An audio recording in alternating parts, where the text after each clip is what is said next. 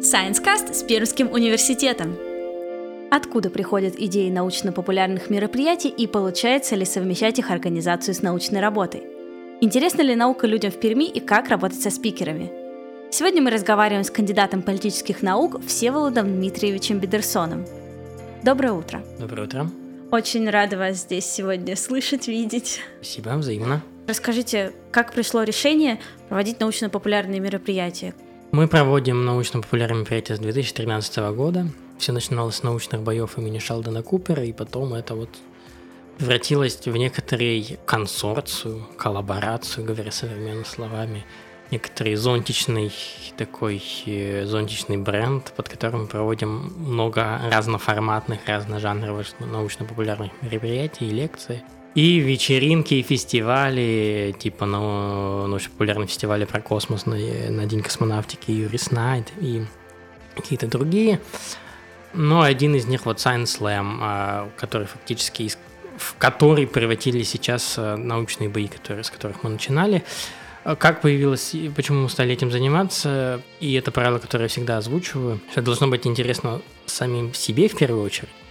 Если это интересно самому, то это будет интересно и людям, да. Нам хотелось, чтобы в Перми были такие штуки, чтобы можно было не только на Ютубе смотреть, а когда мы начинали фактически, этого не было так много, как есть сейчас, но даже когда есть сейчас так много на Ютубе всякой научно-популярной, научно-популярного контента, э, прийти вживую, послушать это всегда, ну, то есть мы можем послушать Стинга, да, в послушать в наушниках Стинга. Но почему-то люди толпами ходят стадионами на концерт, если он есть, да. То же самое здесь, если есть возможность послушать вживую, задать вопрос, э, посмотреть, как человек это делает, то это, конечно, интереснее. В чем отличие таких научно-популярных мероприятий от обычных конференций, где люди рассказывают про свои открытия? В аудитории, э, в научной конференции э, ученый говорит с аудиторией, которая его понимает на профессиональном уровне, на профессиональном языке. Здесь ученый говорит с широкой аудиторией, которая не понимает его э, каких-то фоновых знаний, которые для него очевидны и очевидны для его коллег. Соответственно, дело в языке, в стиле и в подаче. Когда вы работаете со спикерами, которые будут выступать, вы им помогаете сформировать как-то выступление, работать над речью, что-то такое? А, это зависит. То есть э, вот на слэм, на бои, раньше научные бои, да, мы готовим участников. Мы вот в этом году мы устраивали им мастер-классы. Мастер-класс давала девушка, которая у нас победила в прошлом слэме, в прошлом году. А Роман Попов, который у нас ведущий, вообще как бы профессиональный, профессиональный ведущий, он помогал участникам а, понять, как им нужно выстраивать свое выступление. Да, поэтому мы работаем. Э, это всегда очень полезно и всегда лучше, чем если не работать со спикером. Но это если говорить про молодых, начинающих, научно-популярных э, спикеров. А если мы приглашаем какую-то звезду, то, конечно, нет, потому что это звезда, он или она и так это умеет делать. Получается, вы привозите спикеров со всей России, да? Преимущество, конечно, из Москвы. Как вы находите вообще вот людей, которые будут готовы говорить об этом? Не, ну это все, если ты интересуешься этим и смотришь лекции на ютубчике, то ты знаешь, в общем-то, все эти фамилии, понятно. Поэтому фактически мы э, свой какой-то большой гештальт по поводу того привести самых главных звезд фактически закрыли. Может быть, у нас остались непривезенными только ну, один-два человека – а все остальные как бы суперзвезд, самых топовых, самых популярных спикеров мы попривозили, и сейчас уже речь идет о том, что по второму кругу выйти. Поэтому все возможно. А любая ли тема может быть интересной для такого формата? Я могу сказать так, какие темы без, беспроигрышны. Беспроигрышны а, биология, нейробиология и астрофизика. В общем-то, это объективно и в науке это такие супер передовые на краю на передовой научного развития современного дисциплины.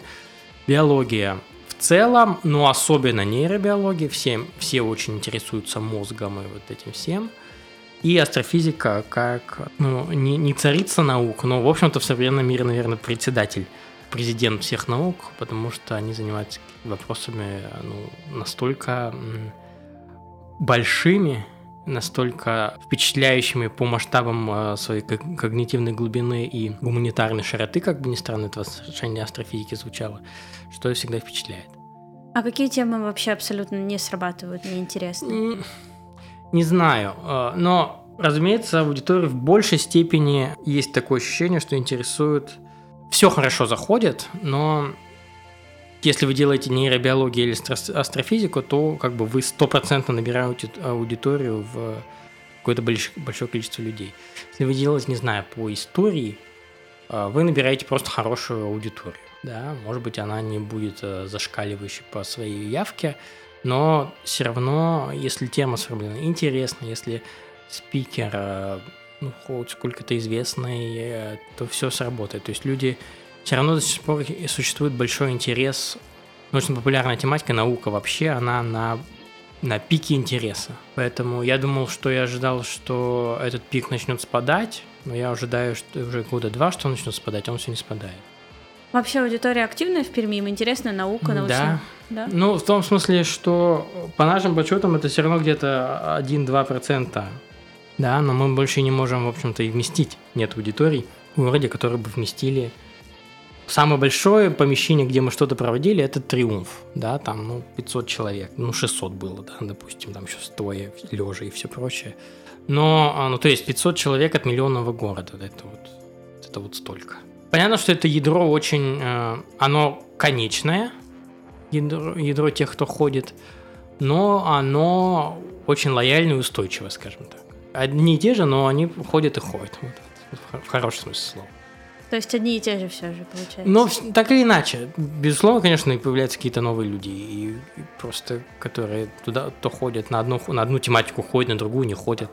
Но я думаю, если всех собрать э, интересует, ну, тех готовых идти, особенно за какую-то, пусть символическую наплату научно-популярного мероприятия, за билет, то это будет, ну, все равно в пределах тысячи, может быть, чуть больше человек. Хорошо, давайте, даже если двух. Ну вот 2%. Расскажите подробнее про формат Science Slam. Он вообще что предполагает? Это как? Science Slam – это научное шоу, научно-популярное шоу, где ученые, ученому дается 10 минут строго представить свое конкретное авторское исследование для аудитории, непрофессиональной аудитории, для широкой аудитории. Соответственно, он должен сделать это интересно, весело, понятно, доступно и все прочее. И зрители голосуют. Э, традиционно на Science Slam победитель определяется с помощью шумомера по аплодисментам. Почему выбрали такое место в этот раз Дизель Рум? Почему такое место? Нам нужно был какой-то клуб, который способен вместить 100-150 человек, при этом, чтобы это был э, кабак, в хорошем смысле слова, в широком смысле слова. Ну, в том смысле, что это должен быть бар, клуб, ресторан, не, не конференц-зал и не э, даже не какой-нибудь зал для презентации, типа там в центре, как в центре городской культуры, при всей нашей большой любви к ним. И в Перми не так-то просто найти э, такое помещение, где чтобы был э, э звук, презентационные все штуки, много места, еще и коктейли наливали. Поэтому вот мы решили попробовать там с дизелем, они, в принципе, их заинтересовало, мы так говорили, что поприсматриваемся к друг другу, они попробуют нас, мы попробуем их, а дальше не смотреть. Но вообще это тоже входит в идеологию слэма, Science Slam, с этой ассоциацией этого движения. И раньше мы всегда тоже старались делать это в нетрадиционных для научного разговора помещениях, местах и пространствах. А вы когда-нибудь принимали участие вот в научных боях, вот которые сам? устраиваете? Да, Нет. сам. Нет? В этом смысле я сапожник без сапог. А почему? А потому что в городе организую это я, ну, в смысле, наша команда. И это неправильно самому в этом участвовать. Ну, а вот если бы вы принимали, о чем бы вы рассказывали? По правилам я должен рассказать про, той научную, про ту научную тематику, которой я занимаюсь, теми исследованиями, которые я занимаюсь. Вот про это бы и рассказывал. А чем вы занимаетесь, расскажите? А, ну, я занимаюсь, я политолог, я занимаюсь э, широко, в широком смысле слем, слова тема звучит как гражданское общество, а не коммерческие организации в авторитарных режимах. А более узко это взаимодействие российских некоммерческих организаций российского государства. Как они друг друга используют, как они друг друга влияют, и как это связано с устойчивостью российского режима политического. Одна моя главная тема страсть научная, и плюс еще второе направление – это локальная политика, локальные политические процессы, э, городская политика и вот, вот это вот. Людям было бы интересно слушать про политику? Да, а, может, им некуда деваться. Угу.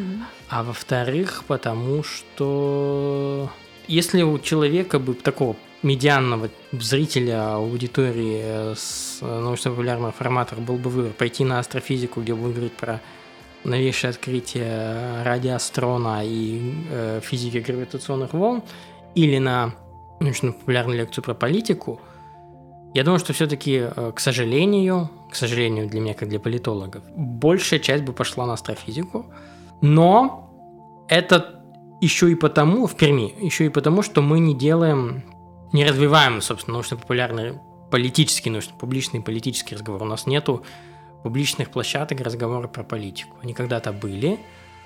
Была такая достаточно известная в свое время, это уже, правда, много лет назад, 2009-2010 годы. Была такая публичная лекция, дебаты, такой клуб, такой формат. Делали ряд некоммерческих организаций. Это была ужасно модная штука, очень много людей ходило. А потом все, больше никто ничего не делает, к сожалению. И вообще, если бы я все жду, когда наши студенты, политологи, у них зачешется, они захотят что-то такое делать, потому что у меня самого делать уже сил нету. И... А вообще нужно, чтобы это было. А, потому что есть примеры, где это популярно. Ну, не знаю, я знаю, в Петербурге есть такая площадка, гражданин-политолог, или у них там есть еще политические среды, то есть это публичный тоже, не, а, не строго академический а, разговор, публичный академический разговор. То есть это разговор про политику с опорой на теории и данные, но в публичном пространстве. Они тоже это делают. В баре, там есть такой бар бакалавриат, где кандидатам и докторам наук скидка на выпивку, и это мотивация хорошая. Как получается совмещать научную работу и организацию мероприятий научно-популярных? Ну, получается, хотя, наверное, э, как всегда, совмещением э, от этого страдают обе составляющие. Если бы я не проводил, наверное, я писал бы больше статей. Если бы я, наоборот, э, писал бы больше статей, то я бы проводил меньше или хуже мероприятий. А так, как всегда, в половинчатом решении страдают об, обе составляющие. А вот на такие мероприятия в качестве спикеров кого лучше звать? Молодых аспирантов, которые вот прямо горят, или уже известных ученых, которые хорошо разбираются в своей теме? Ну, само собой, если вы зовете известного человека, вы обеспечиваете себе по умолчанию какое-то большее внимание к себе, да? Вот, например, с Виктором Хеннером, нашим профессором теоретической физики, все это всегда беспроигрышно. То есть, ну или Эдуардом Каркатяном, тоже нашим да, профессором, по нашим университетским говорить.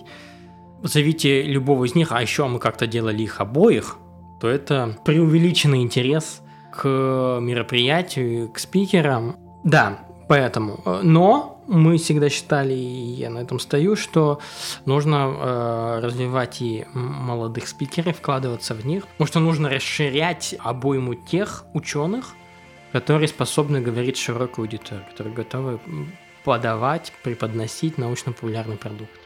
Ну и напоследок, что бы вы пожелали молодым ученым, которые вот только начинают работать в интересующих их направлениях? Ну, во-первых, правда интересоваться. В идеале, чтобы это действительно было страстью, чтобы это было тем, что ты переживаешь, что ты не почитал какую-нибудь статью, которая вот по твоей теме, хотя там наверняка что-то есть интересное, что ты всегда испытывал чувство недочитанности, да, что переживал вдруг, что ты что-то не прочитал, что уже написали по твоей теме. Это полезное ощущение внутреннее. Относиться ответственно к этой истории науки, потому что это то специфическое знание, которое мы должны нести в массы. И с нами был Всеволод Бедерсон. Приходите на Science Slam, занимайтесь наукой и никогда не заканчивайте развиваться.